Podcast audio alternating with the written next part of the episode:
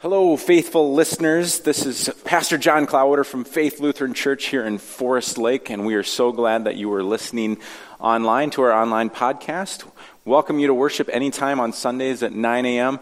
or 10:30, and thanks for being here. Thanks for participating in worship with us as we look forward to the week ahead. A reading from Philippians.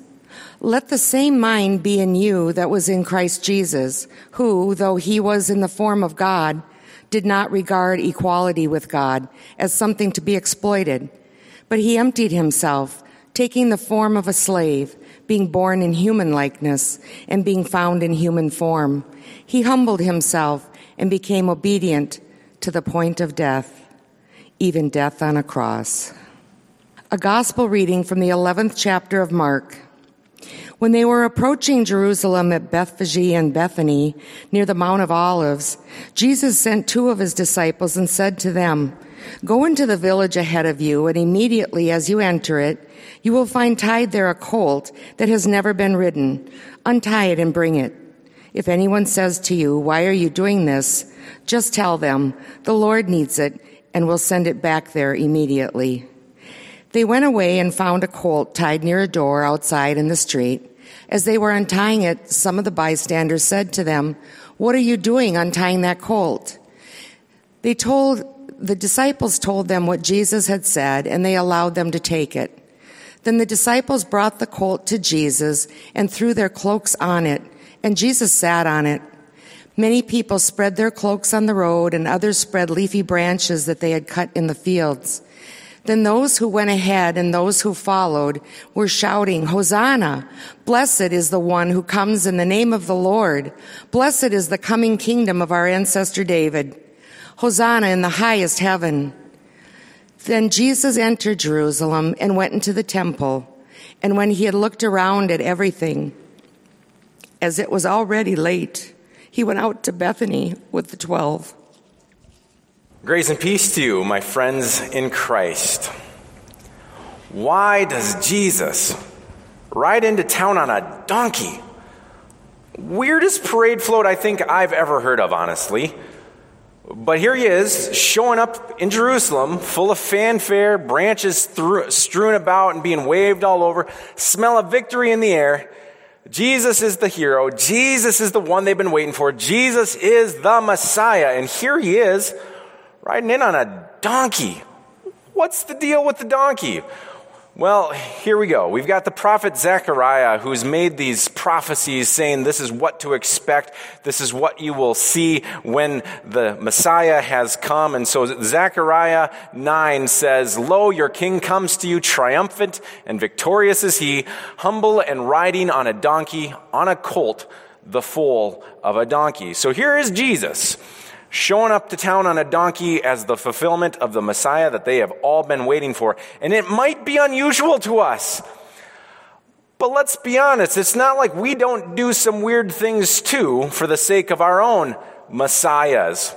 And I have to make the jump, and we talked about this on Tuesday at Old Guys. Often when we hear this type of Messiah language, it, it brings us back to sports imagery.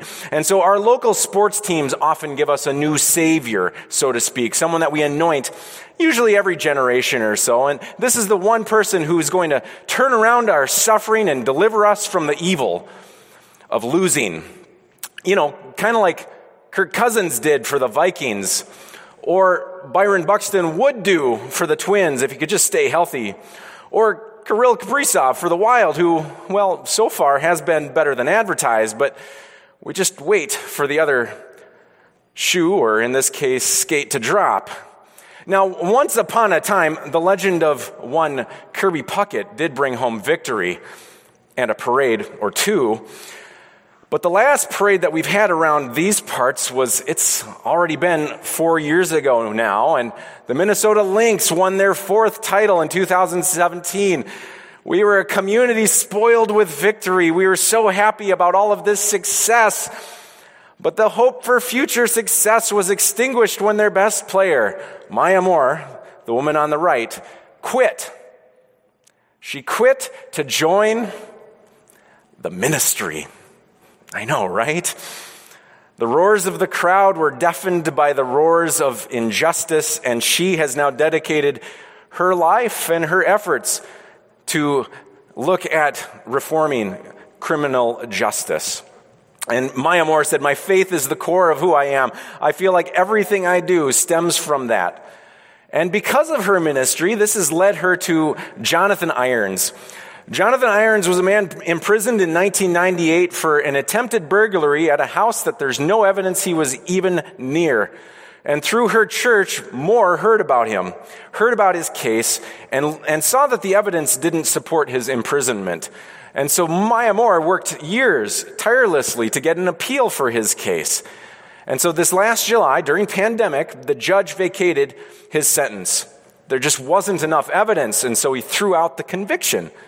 Jonathan Irons was a free man. And so, what was the first thing that Jonathan Irons did once he was liberated from prison? He married Maya Moore. Now, Moore has uh, recently announced to everyone that she's not coming back for the 2021 WNBA season. I got a hunch, honestly, that this calling that she has from God has led her down a path in which she's not going to turn back from. Sorry, Minnesota sports fans, it looks like we're going to have to wait for that victory parade. But I think about Maya Moore, and she went beyond that advocacy. She, when we've looked at this chart, she has gone all the way to providing direct action organizing. Beyond seeing a problem and then hoping somebody else could right a wrong, she specifically worked on behalf of Jonathan Irons, and without her help, I'm pretty sure Irons would still be in jail. Direct action organizing is focused on providing solutions and doing this directly with the person or with the group that we're supporting. This could involve direct service, like we've talked about, whether that's funds or items. It could involve education. It could involve advocacy. And it could involve all of those things, keeping in mind each of these is surrounded in prayer. Now, there's a fine line here between doing the work for someone and actually providing support with the person who is in need. You'll notice with Maya Moore, she was working with Jonathan Irons to be able to provide the solution that he needed. I think if you could ask any social worker, they'll tell you about the dangers of someone who's coming in as a crusader trying to swoop in and be the savior of another person.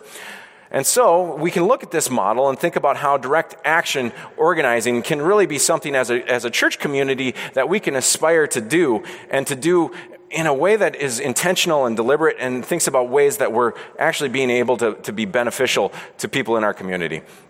And so there's, there's an opportunity right now here in Forest Lake that I haven't told you about yet. Did you know that there's actually 25 households that are currently sheltered at a local hotel right here in Forest Lake? Some of them have been there for almost a full year. Now, the partners who are sustaining this ministry and sustaining this effort are from Washington County. Washington County is fiscally providing the support to be able to, to allow people to stay there. But they also have a social worker who's working, who has an office in a hotel room uh, where she's providing the support and meeting with each of the residents each week. I also got to meet the hotel owner. He's from Pakistan, just the, the kindest gentleman I've ever met. He, he continues to make adaptations to his hotel because he wants to improve the lives of the people who are, who are now living there. Uh, he recently added a washer dryer where there once was a bathroom, and he's put a food pantry in his lobby.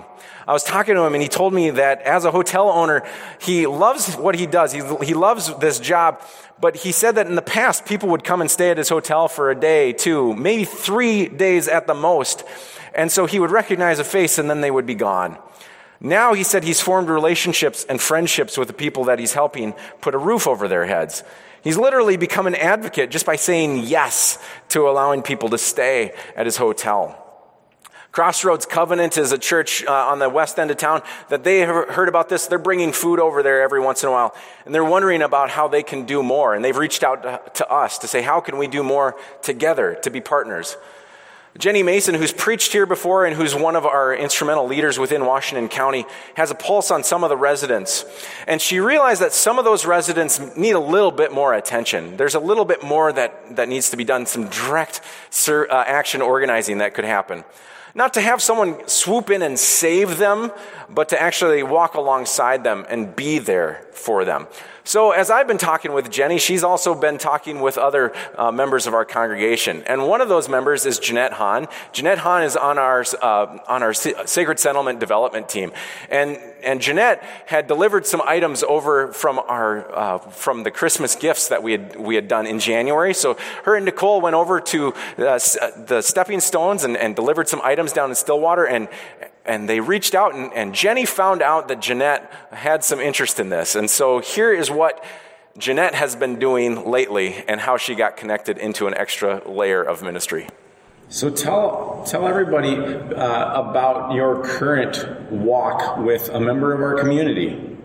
How did that How did that this happen? How did this come about? Yeah, I met Jenny Mason, who uh, is with Washington County, and she told me about the ministry. She talked about that there were people in Forest Lake.